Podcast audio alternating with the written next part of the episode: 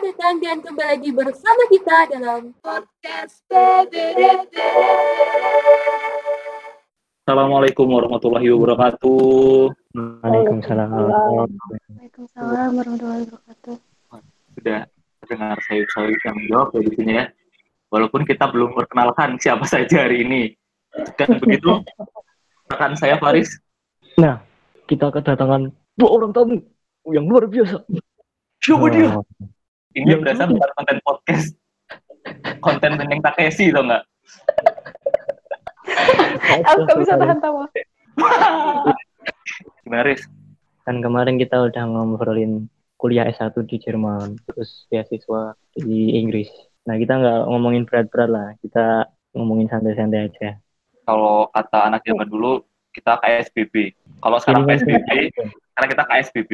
Kelingan sing biyen Kelingan PBB. Iya, betul. Wah, terlihat sekali ya generasinya. Waduh. Eh, tapi saat ini loh, ada beberapa orang yang nggak tahu KSBB ternyata. Masa? Iya, bukan dari daerah Jogja tapi. ya teman-teman saya di Lampung juga nggak tahu sih mas KSBB itu apa karena itu kan bahasa Jawa ya kalingan sik bien-bien Betul juga ya. ini masnya melucu apa emang ada info menarik ini mas sebenarnya Eh, Nggak, nggak ada info menarik sih. Baik, karena kita ngomongin kalingan sik bien-bien berarti bien-bien tuh dari zaman masih kecil Aku sebenarnya penasaran Zah. Mbak Caca sama Mbak Dita ini sebenarnya orangnya kayak gimana gitu loh. Dulu sampai sekarang. Aku sebenarnya orangnya kayak apa ya? Aku orangnya cerewet, sering banyak ngomong gitu. Terus dulunya pemalu, tapi lama-lama malu-maluin. Gak gitu juga sih. Waduh. Cuma dulu waktu kecil aku emang pemalu banget. Kalau sekarang dia cukup terkontrol lah. Gak yang pemalu banget, tapi juga gak yang malu-maluin banget. Ya, kalau Mbak Caca nih. Aku kebalikannya Mbak Dita. Lebih ke pendiam, terus kalau nggak diajak ngomong duluan, nggak ngomong. Terus kalau misal ngobrol nih, aku tuh kurang apa ya, kurang bisa membuka pembicaraan gitu. Cuman ya semakin ke sini semakin belajar, tapi tetap aja balik lagi ke berdiam lagi. Apalagi nanti kalau di lingkungan baru pasti kayak lebih ke yang diem terus ngelihat sekitar dulu baru nanti kalau ada yang dekat baru bisa kelihatan orangnya. Eh apa sih? Misalnya kalau misalkan udah dekat itu bisa ini bisa lebih cerewet tapi kalau nggak nggak deket diem. Kapan Mbak Caca menyadari bahwa Mbak Caca itu pemalu? Maksudnya bisa nggak sih kita menyederhanakannya dengan introvert atau lebih eh, ya kita bisa ngobrol di lingkungan sekitar kita tapi bukan di circle besar gitu kan Mbak? Kapan Mbak Oke. menyadari aku sebenarnya dari kecil udah benar-benar sadar kalau aku tuh pemalu. Sampai suatu ketika kan ikut tuh olimpiade zaman SD kalau nggak salah. Itu tuh kayak apa ya bukan bukan ikatan eh bukan dari SD-nya jadi di luar di luar SD aku tuh ikut gitu. Terus di situ ada kayak panggung terus eh, siapa yang mau nyanyi nanti dapat door prize gitu. Terus akhirnya sama sama bapak sama ibu sama adikku kayak di ayo ikut eh ayo maju maju maju gitu kan. Terus disuruh lah maju eh, aku mau tuh maju.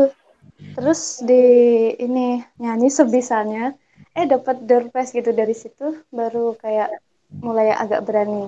Meskipun masih kayak sadar gitu kalau emang masih pemalu tapi tapi emang dari dulu udah sadar kalau pemalu kan kadang ada nih banyak di anak-anak ke 18, 19, 20, 16, 17 itu kan kayak krisis kepribadian. Mantap. Kurang bisa menyadari gitu ya bagaimana dia orangnya seperti apa. Aku ini orangnya gimana sih? Kayak kemarin Mas Janu gitu ya, Za? Nah, iya kalau Oke. Mbak Caca kan berarti sudah dari awal tahun nih kalau emang Kalau. Mbak Dita Ya, nah kalau Mbak Caca agak beda. Kalau aku eh, menyadari bahwa mungkin aku suka ngomong itu tuh itu nggak dari kecil. Karena dari kecil tuh emang bener-bener anaknya pemalu banget. Kalau Caca kan eh, tadi cerita dia waktu diminta buat naik ke panggung dia mau enggaknya dia mencoba. Kalau aku sama sekali nggak mau jadi kalau dulu aku ikut eh, lomba-lomba atau apa itu itu tuh lomba-lomba yang tidak memaksaku untuk naik ke panggung gitu loh. Pernah sih sekali waktu kecil aku tuh ikut kayak MTQ atau apa gitu aku lupa pakai cerdas cermat gitu. Sebenarnya panggungnya bukan yang kayak panggung besar gitu dan aku tetap malu. Jadi selama ditanya aku tidak pernah menjawab pertanyaan karena aku nggak berani untuk uh, speak up gitu loh. Aku tahu jawabannya tapi aku cuma bisik-bisik doang sama temanku yang di samping biar dia yang jawab gitu. Aku nggak berani jawab sepemalu itu. Tapi uh, aku tahu kalau aku tuh sebenarnya suka ngomong karena aku suka cerita kalau nggak di panggung gitu lah. Baru dari SMP itu kan kayak mau nggak mau kita harus ngomong kayak di depan gitu. Nah itu sih baru beraninya di sih kalau aku. Tapi emang dasarnya sebenarnya suka cerita cuman malu aja kalau di depan umum gitu sih berarti dengan berjalannya waktu baru sadar kayak gue ini suka cerita dan berarti gue juga punya kemampuan untuk speak up gitu ya mbak ya iya betul Kalau kita lihat dari dua narasumber kita ini, Za, dua-duanya berhasil gitu ya. Kalau bisa dibilang mengenal diri mereka sendiri tanpa perlu dikasih tahu orang lain. Kayaknya kan ada beberapa dari kita yang kadang-kadang harus dibilangin dulu bahwa kamu itu orangnya gini sih gitu, kok gini gitu loh. coba kalau menurut mbak Dita dulu nih Iya, kadang tuh ada orang yang memang dia sudah mengenal dirinya sendiri dengan perjalanan yang dia lakukan sendiri gitu. Tapi kadang ada orang yang memang harus kayak didorong gitu buat dia tahu sebenarnya potensi dia itu sebenarnya seperti apa gitu. Karena uh, kadang itu uh, seringnya sih, seringnya kayak orang tuh kayak lebih kayak kita tuh merasa ini enggak sih merasa kita udah kenal diri kita sendiri, tapi sebenarnya orang lain tuh bisa melihat potensi kita yang lebih besar daripada yang kita tahu. Sebenarnya sih nggak salah kalau misalnya emang ada orang yang ngomong coba deh kamu kayak gini atau coba deh kamu kayak gitu. Mungkin dengan cara itu uh, orang itu bisa menemukan sebenarnya diri dia di mana. Memang sih menemukan dirinya sendiri itu memang perjalanan dan nggak bisa di skip gitu loh. Kalau aku lihat tuh kebanyakan uh, kalau kita lihat anak-anak zaman sekarang gitu ya, kayak lebih sering ngikut gitu. Jadi dia tuh belum tahu diri dia sebenarnya kayak apa dia masih mencari tapi ada orang bilang A dia ikut A tanpa dia tahu sebenarnya ketika dia ikut A tuh harusnya dia menemukan apa sih? Di situ sih mungkin hal yang perlu hati-hati kalau misalnya emang kita ngikutin saran orang atau apa ikutin caranya orang lain gitu istilah. nah tapi kalau misalnya di mbak Dita sendiri Hmm. kan tadi bilangin kan mbak Caca kan emang dari awal kalau mbak Dita kan di usia remaja lah ya kapan Hmm. benar-benar saya kayak nggak mungkin menurut uh, kalau pengalaman pribadi ya atau teman-teman itu kayak nggak mungkin tiba-tiba mak bertunduk tiba-tiba kayak wah gue tersadar nih bahwa gue extrovert kan nggak mungkin kan tuh Hmm. titik di mana uh, tidak tidak selamanya yang dulu waktu kecil tuh gue pemalu gue akan selalu pemalu terus gue akan selalu menutup diri terus. Kapan mbak Dita? Oke, kalau sebenarnya ya sebenarnya nih kalau aku lihat gitu, yang aku rasain gitu, eh, beraninya aku buat speak up itu nggak ada hubungannya dengan aku extrovert, tapi emang aku anaknya extrovert sih, cuman eh, apa namanya kan extrovert ini kan dengan aku, aku mendapatkan energi gitu dengan aku ngomong atau kumpul sama orang lain kan. Nah kalau aku sadar potensiku yang emang aku suka cerita dan emang aku bisa ngomong di depan itu tuh ya mulai dari SMP itu sih. Karena dipaksa gitu maksudnya awalnya juga harus jadi lama-lama lama kelamaan malah enjoy.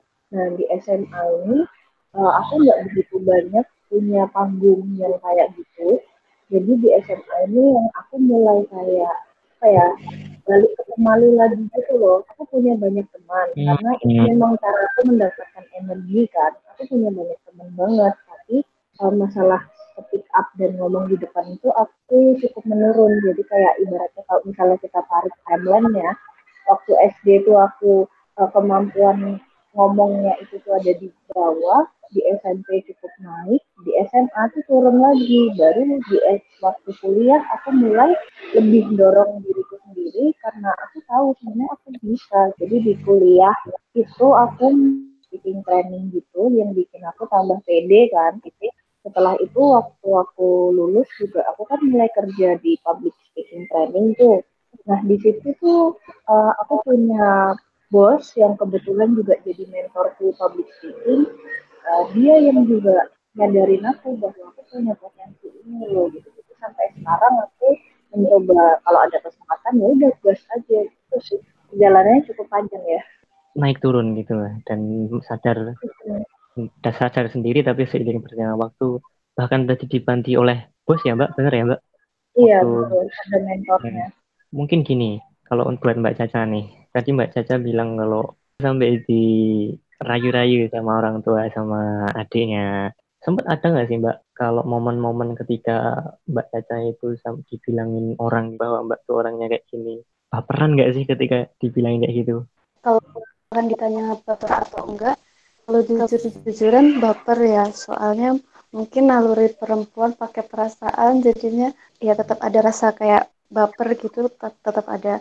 Cuman balik lagi ke tadi yang diobrolin ya, kalau misalkan kita itu, menurutku kita itu adalah cerminan dari sekitar kita. Kalau misalkan sekitar kita nih kayak bukan berarti kita apa namanya gampang terpengaruh tapi kita itu mau nggak mau tetap dipengaruhi sama sekitar kalau semisal eh, apa namanya sekitarnya tuh suka ngomong kayak kayak misalkan Mbak tadi kan bilangnya eh, dapat dorongan dari temen yang apa sesama mentor ya. Kan jadi ada energi tersendiri.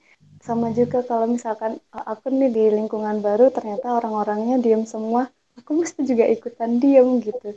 Apa sih mbak yang akhirnya bikin mbak itu lama-lama menerima kalau ternyata itu kenyataan dan bukan hanya perasaan baper semata gitu? Eh, mungkin karena waktu yang ngasih tahu kali. Soalnya eh, saat itu memang benar-benar baper, terus mungkin sampai nangis gitu. Tapi setelah berjalannya waktu, terus saya ke sini ke sini gitu, jadi sadar sendiri. Oh iya emang kayak gitu dan perlu aku perbaiki dan itu jadi pendewasaan tersendiri gitu. Kadang ngerasa kalau pendewasaan itu semakin dewasa semakin sulit.